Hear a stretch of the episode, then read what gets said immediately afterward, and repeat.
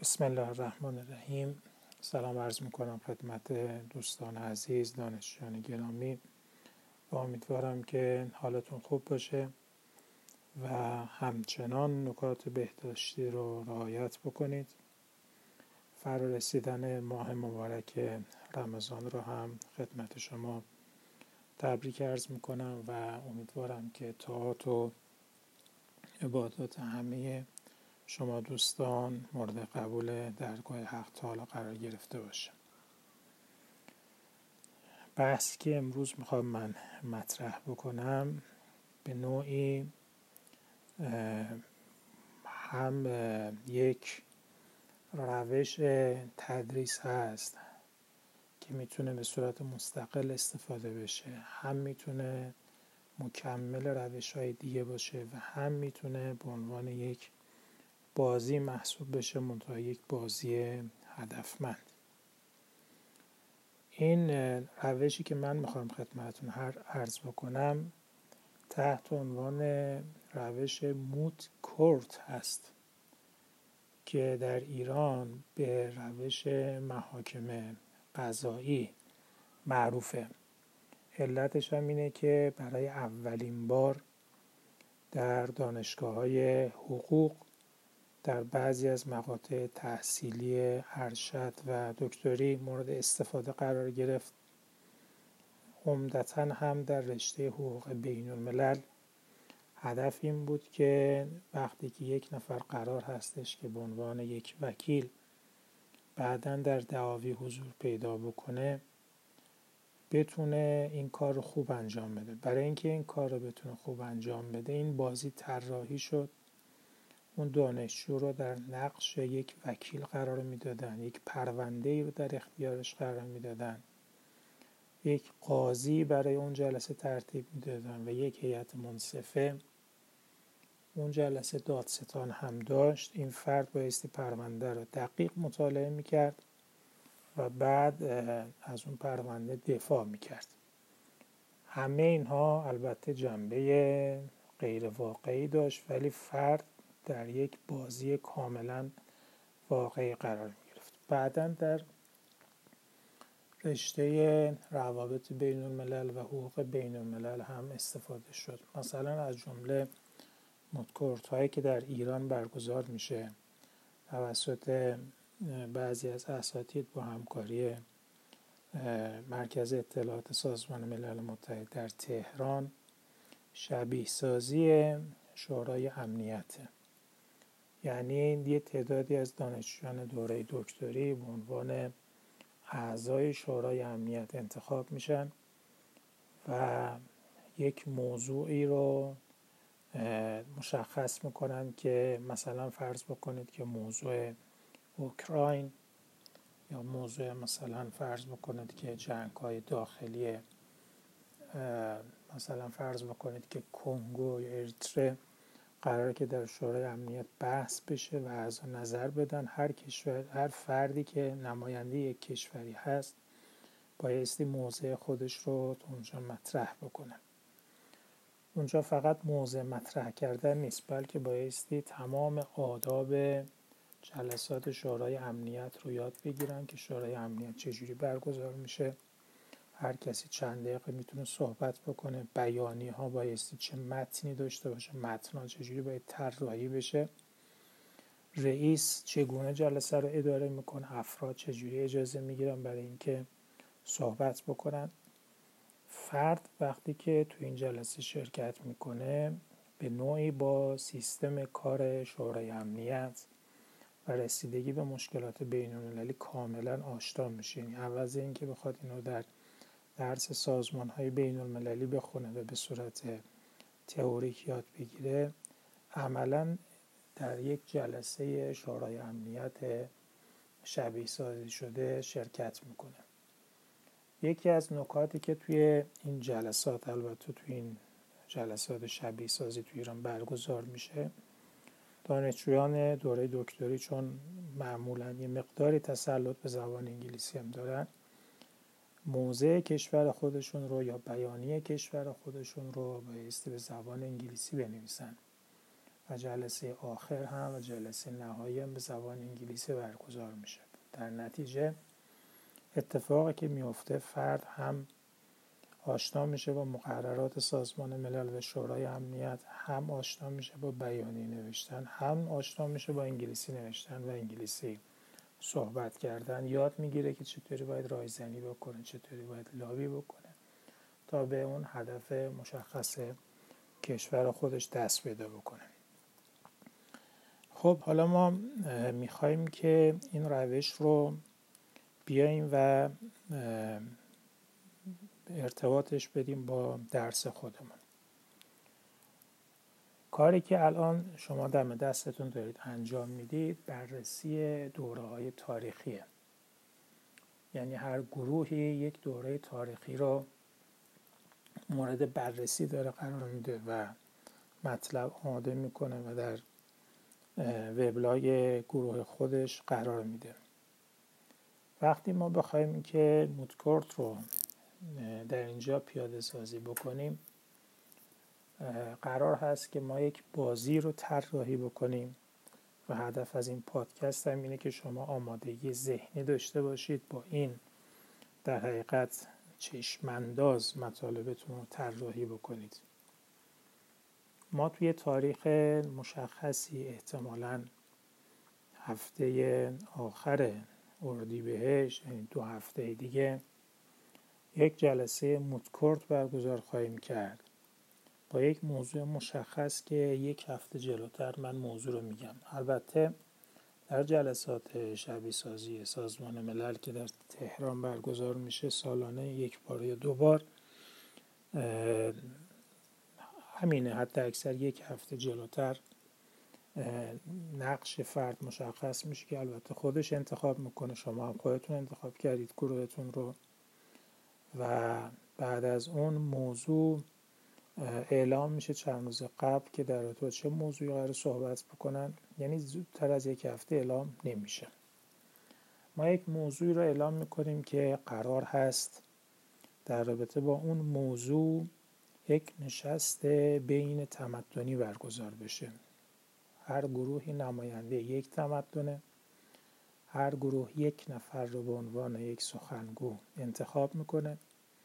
که در اون جلسه بایستی صحبت بکنه در رابطه با موضوعی که از هفته قبل مشخص شده. موضوع طوری انتخاب خواهد شد که کاملا فرد بایستی تسلط کافی و کامل نسبت به دوره خودش داشته باشه. البته موضوع خارج از دوره نیست. ممکنه که حتی یک موضوع ابتکاری باشه. یعنی اینکه ما یک موضوع روز بین الملل رو مطرح بکنیم.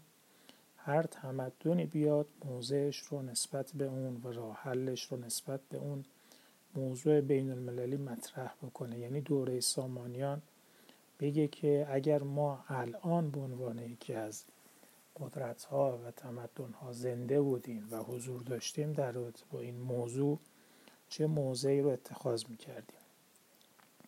این پس ضرورت داره که شما تسلط داشته باشید. البته ما در اینجا یک قاضی هم خواهیم داشت که این قاضی بنده خواهم بود و اگر اساتید دیگر رو بتونیم هماهنگ بکنیم از اساتید دیگر تو اون جلسه حضور پیدا خواهند کرد که هر کسی نظر خودش رو به عنوان نظر اون دوره مطرح نکنه. ممکنه شما بپرسید که اگر من نظر خودم رو بگم از کجا شما می‌فهمید که نظر اون دوره است؟ به خاطر همین قاضی کسیه که تو این میدان به این دورای تاریخی تسلط نسبی داره و اگر شما موضوعی رو خارج از در حقیقت منظر اون دوره تمدنی ذکر بکنید متوجه میشه و بهتون امتیاز منفی میده و از دور خارج میشید. شیوه بازی رو هم نحوه طراحیش رو من خدمتون بعدا هفته بعد عرض خواهم کرد که چگونه شما امتیاز می‌گیرید و چطوری شما به فینال راه پیدا می‌کنید.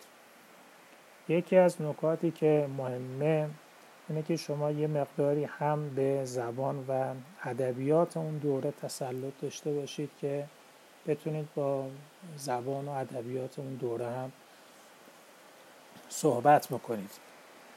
این در کار بسیار جذاب نفسگیر پر استرس سخته و ممکنه که این جلسه تا حد اینکه شماها از کوره در برید یا عصبانی بشید یا اینکه استرستون فوق العاده بره بالا و استراب بسیار بالایی بگیرید وجود خواهد داشت. چون شما در اونجا واقعا نماینده دوره ساسانیان خواهید بود.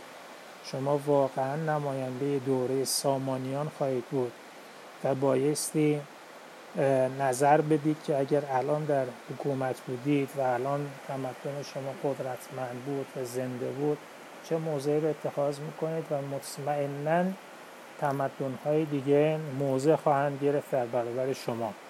و در نهایت هم ممکنه که رأی گیری بکنیم. ببینیم راه حل کدوم یکی از دوره ها مورد پسند قرار خواهد گرفت و ما برای اون مشکل بشری و اون مشکل بین المللی راه حل کدوم یکی از دوره ها رو یاد می‌گیریم. می ببخشید میپذیریم.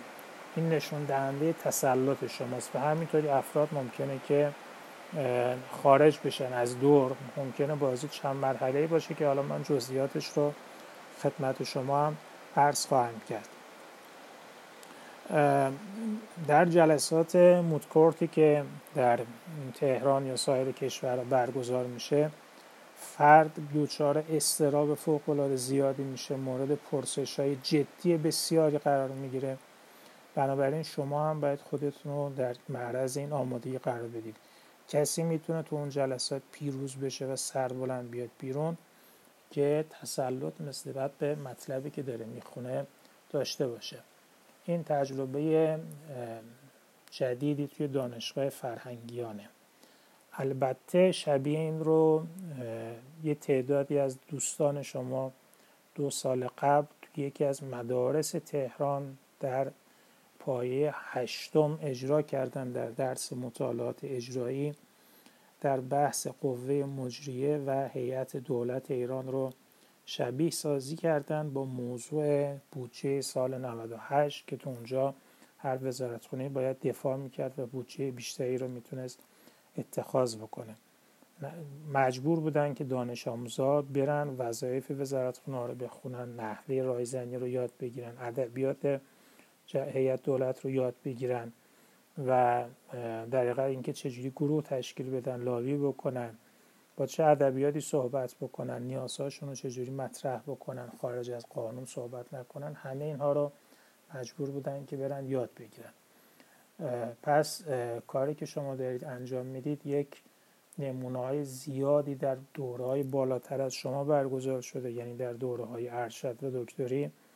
و یک نمونه هم دو سال پیش در یکی از مدارس تهران در بین دانش آموزان برگزار شده. پس اجرای این دوره بدون سابقه نیست. بالا و پایین تر از شما هم اجرا کردن. حالا شما به یه شکل دیگه می‌خواید برگزار بکنید که این شکل اجرا و محتوای اجراش متفاوته به اونهاست. در شبیه سازی های شورای امنیت موضوع موضوع سیاست بین الملل بوده و حقوق بین الملل بوده. تو بین دانش آموزان در رابطه با قوای داخلی و قوه مجریه بوده و کاری که شما انجام می‌دید مربوط به گفتگوی بین تمدن هاست برای حل مشکلات و معضلات امروزی بشر. بنابراین این رو گفتم الان فرصتش هستش که تو اینجا قرار بدم که هم یک روشی به روش های تدریس اضافه بشه که بعدا خواهیم گفتش که شما این رو در بین دانش آموزا چجوری اجرا می‌کنید و همین که کار وبلاگتون هم کار هدفمندی باشه. یکی از کارهایی که معلم انجام میدن بایستی پیوستگی در اهداف داشته باشن. از روش های مختلف برای رسیدن به یک هدف یا اهداف مشخصی بایستی استفاده بکنن. بازم تاکید می‌کنم که دوره های خودتون رو با دقت مطالعه بکنید و مسلط بشید. البته ممکنه شما بگید که ما که فرصت نمی کنیم که اینقدر مسلط بشیم. در همون حوزه‌ای که در اون جلسه حضوری و تو اون نمودار توی گروه هم قرار دادم.